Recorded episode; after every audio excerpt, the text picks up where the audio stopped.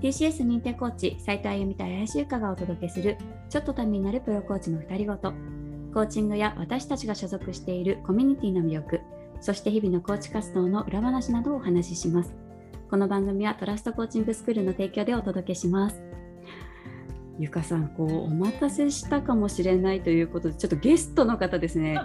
本当にお待たせしましたね。本当にお待たせしました、もう、はい、待ってる方がたくさんいらっしゃるかなと思います。はい、本日のゲストは、えー、マザーズコーチングスクール認定トレーナー、TCS 認定プロフェッショナルコーチの白崎あゆみさんです。よろしくお願いします。ありがとうございます。よろしくお願いします。待ってました。待ってました。待ってました。いや今日ちょっといろいろなねお話を聞かせてもらいたいなっていうふうに思うんですけどもうまずはねあゆみさんといったらもう本当この本あこの本って言って今手元に私持ってるんですけど あの子どもの自己肯定感が高まる天使の口癖。これ発行から1年が経ちましたね、ね、ちょうど1年になって今10版急釣りに、ね、なっていました本当たくさんの方に手に取っていただいてありがとうございます。すごい。本屋さんでね、見ます。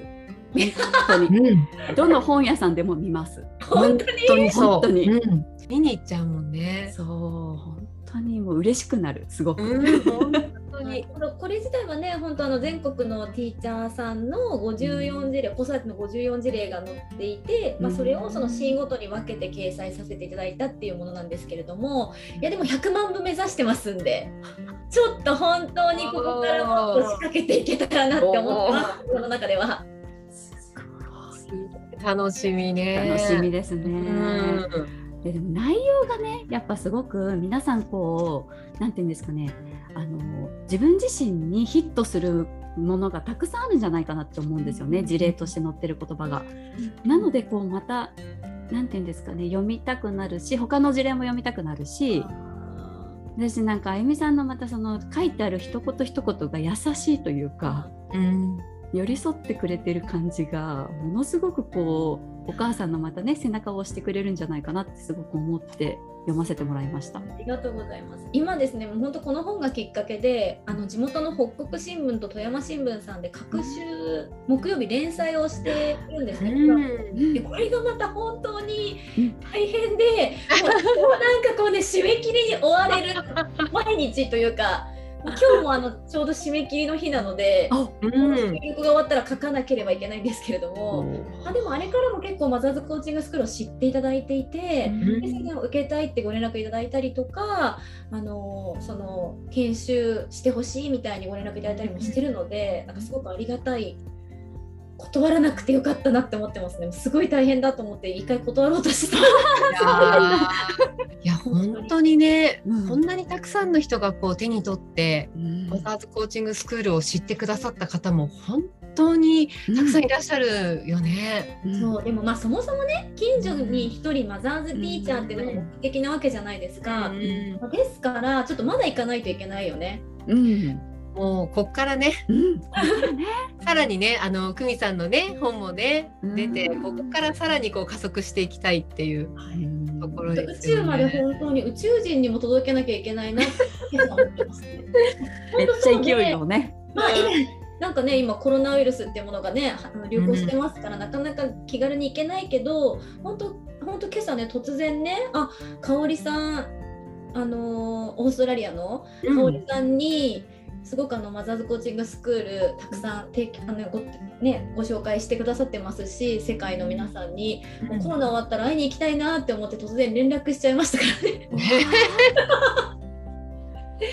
いやもうあ本当にねあの白崎あゆみさんといったらもう思い立ったらすぐ行動というね本当にそれをこうあの地でいく方でねやっぱすごいよねそういうところがね。行動と溝のなんかもうギャップがないっていうんですか、ね、行動とね、ね、こう理解と行動の溝の、うん。はい、でもねコーチングやってなかったらもっとやばい人だったんだろうなって思うのでコーチング、勉強したことによってちゃんと考えなきゃいけないところは考えられる人になったなって思いますよね。逆にね逆にそこがね。そう。だからありがたいなって思思います。なるほどいやもうねあの斉藤あゆみさんと今日ね、はい、どんなことを聞こうかってね事前打ち合わせしてたんだけどもう何個も何個もちょっと聞きたいことがありすぎてね、うん、そう。あのどんどん聞きたいことをちょっと聞いていこうということで、はい、斉藤あゆみさんぜひぜひ、はいいやもうね純粋に私あゆみさんに本当聞きたいなって思っていたことがあってなんかこう忙しいなって忙しいこう毎日を過ごされてると思うんですよねナーサリーやったりだとか講演やったりとかそれこそ新聞のねそれこそ今もこう2社に出してるっていうところもあって。でもその中でも自分のやりたいことをやったりだとか息子さんとの時間をすごくしっかりと釣り行き釣りに行ったりとかされて、ね、そう行ったりとか見ていてどんなスケジュール管理というか時間管理をされてるのかもう純粋に気になる。いやもう本当この時間管理の話って本当よく聞かれるんですけど、はいうん、あれですよ普通に手帳で管理してます手書きのほらあ、お手帳。何？どんな手帳を使ってるのあゆみさん？これもあの10年以上同じでフランクリンプランナーですね。そうなんだ。でも大学の時からですね。カラフランクリンプランナーで、うん、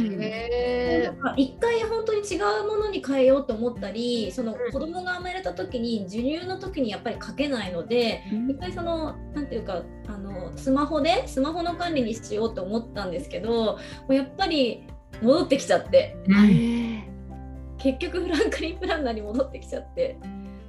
まあ、でも使い方合ってるかどうかはちょっと怪しいですね。でもすごくあのやもう大事にやってるっていうのは、うん、あの馬場さんの代表の馬場さんの本の、えトマト王子の本の D, D の方じゃなくて M215 をなんかすごく大事にやってますね。うん、月に2回15分の方ですね。月に2回15分なんかこう夢について考えるっていうのを、うん、まあ、だだからフランクリンプランナーをフランクリンプランナーとして使ってないですね多分。なるほど。それをあの歩み流に自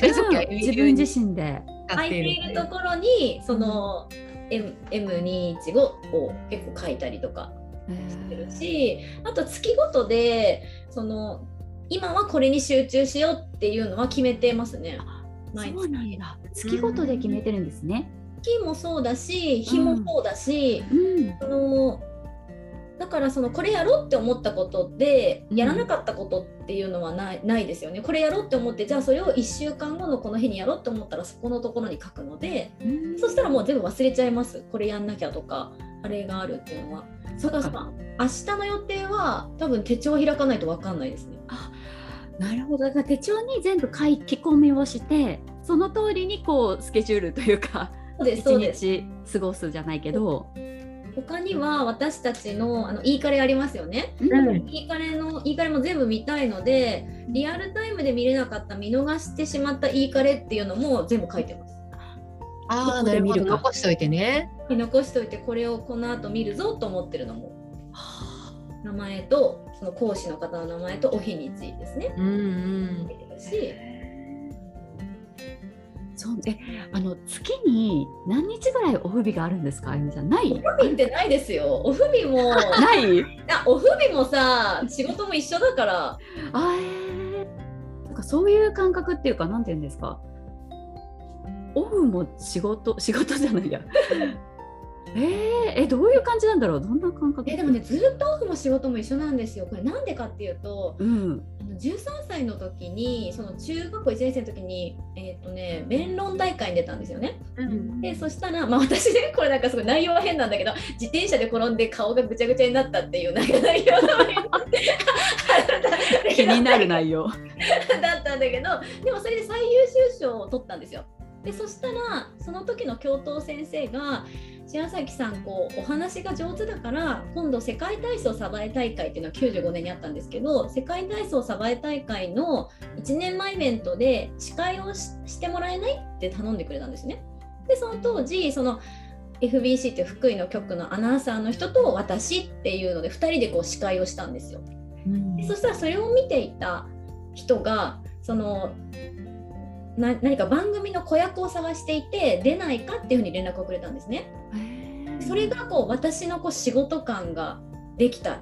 出来事でこうやって目の前のことを頑張っていたら誰かがこう新しい仕事を紹介してくれて次のことにつながるんだなっていうのに気づいたんですよ。でそこからもう別になんか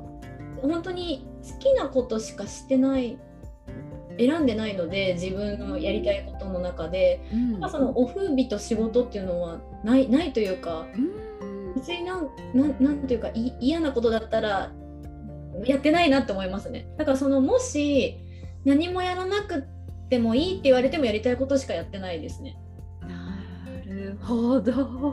シンプルにもうシンプルに あゆみさんがやりたいことがもう全部こう入ってるというかスケジュールに。そうですそうです。やりたくないことは入ってないし、まあでもほら友達は少ないから、まあ、よくねみんな知っての通り友達ランチとかね全然入ってないんだよいないしそもそも。いやもうそう言うけどね本当に、うん、もう何人いるんだろうっていうぐらいもね本当にアクティブに動いている印象で。うん。なんかそことちょっとつながるんですけどもう一個いいですか？質問して、はいはい、なんかそのエネルギー源そのあゆみさんが動くね、いろんな本当に活動されてると思うし、うん、やりたいことをやってるって今お話しされてたと思うんですけどそのなんか源になっているそのパワーというかエネルギーって何ですかね？これ何ですか？そうね本当に何なんだろうなってこう思うんですけど、うん、でもそのやっぱりなんか父うち本屋だったので実家が、まあ、この子どもの自己肯定感が高まる天使の口癖の中にも書かせてもらったんですけれども私が1歳の誕生日に母が書店を始めたんですよね。ですのでもう本本本に囲まれる生活をずっと過ごしていてで父も結構本が好きな人だったので父が本当小学校の時にそのあの運運がいい運がいいっていうのはすごい大事なことだから運が良くなったらいいねみたいな話でもその運が良くなるにはとにかくこう努力しないとそこのステージに上がれないよみたいな風に教えてくれて、だからそのやあじゃあそのある程度自分で頑張らがんがん頑張らないと、まあ、そこには乗れないんだみたいのはなんか当時思ったっていうのはありますね。あと本当にそのね、うん、昔すごい流行った自己啓発書のナポレオンヒルの思考は現実化するっていうのも父が大好きで読んでたので小学校の時あの時大ヒットで。だからそのまあ本当に思ったことがそのままになるよっていうので何十年後に出た本がこの「天使の口癖」ですよね。そうかつながってくるとかでもお父さんとの関わりお父さんの関わりあゆみさんに対しての、うん、もうなんか今お話聞いてるとすごくこう背中を押してくれるじゃないけど子どものこう可能性をまた信じてくれるっていうか。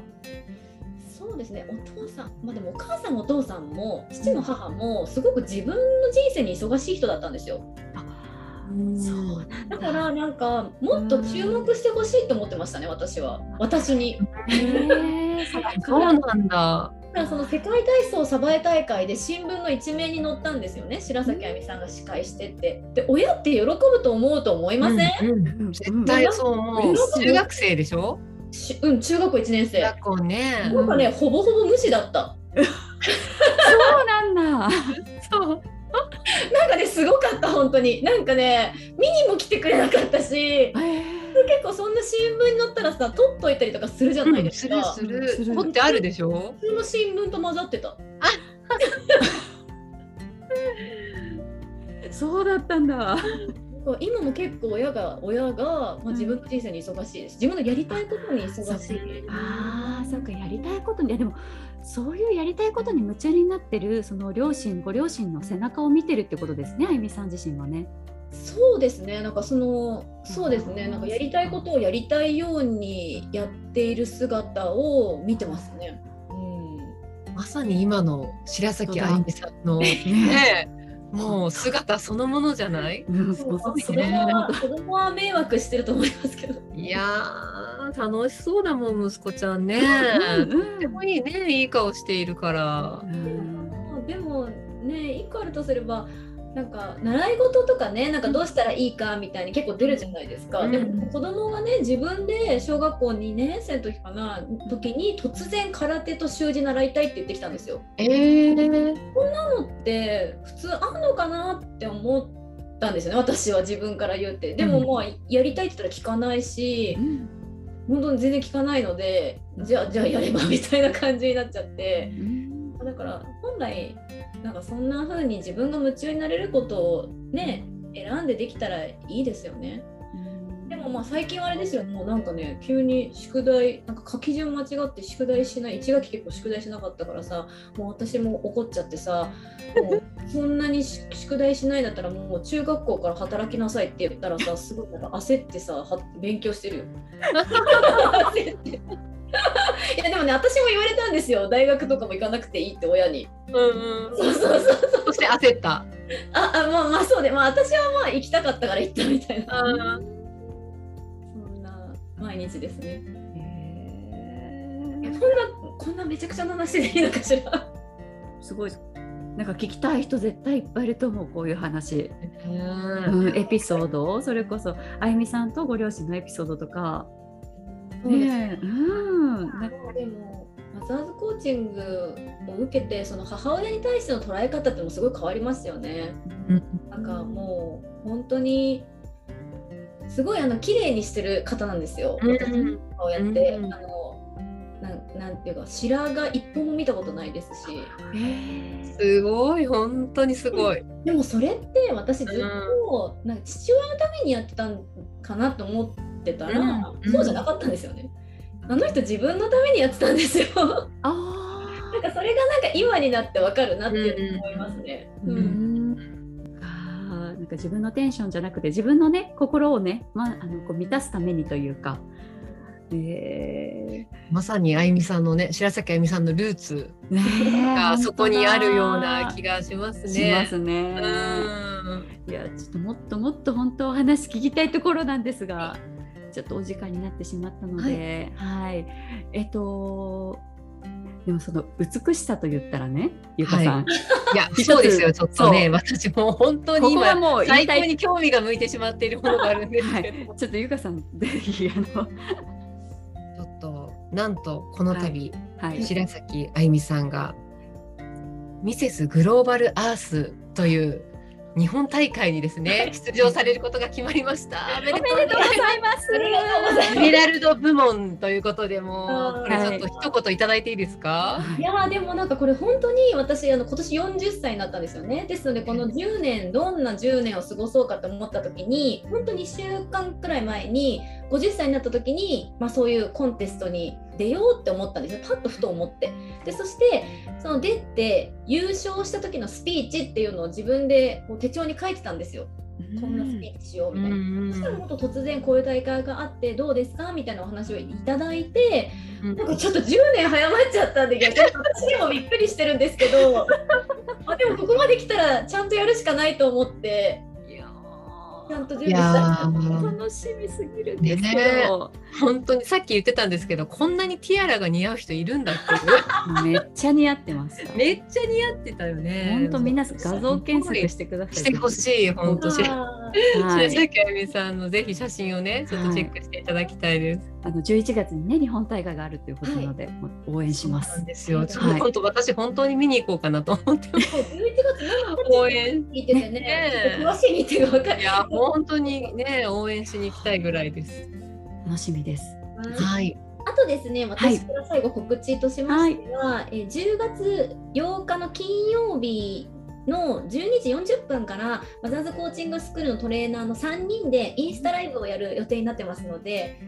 ぜひあのお話聞いていただけたら嬉しいなと思います。はい12月8日金曜日の12時40分お昼です。お昼。これあの白崎あゆみさんのインスタフォローすれば大丈夫ですか？そうですね、大丈夫だと思います。3人でつないでやりますので、はい。じゃあそちらも。楽しみはい。うん。ね日本に全全国にね3名いるうん。マザーズコーチングスクールのトレーナーによるインスタライブ一般初公開じゃないですか？この間あーそうね。かもしれないですね。ですよはい。なのでぜひぜひここはね見れる方はご視聴ください。はい楽しみにしてます。はい。はい、じゃあ今日はこの辺りで終了したいと思います。はい、今日のゲストはえっ、と白崎あゆみさんでした。ありがとうございました。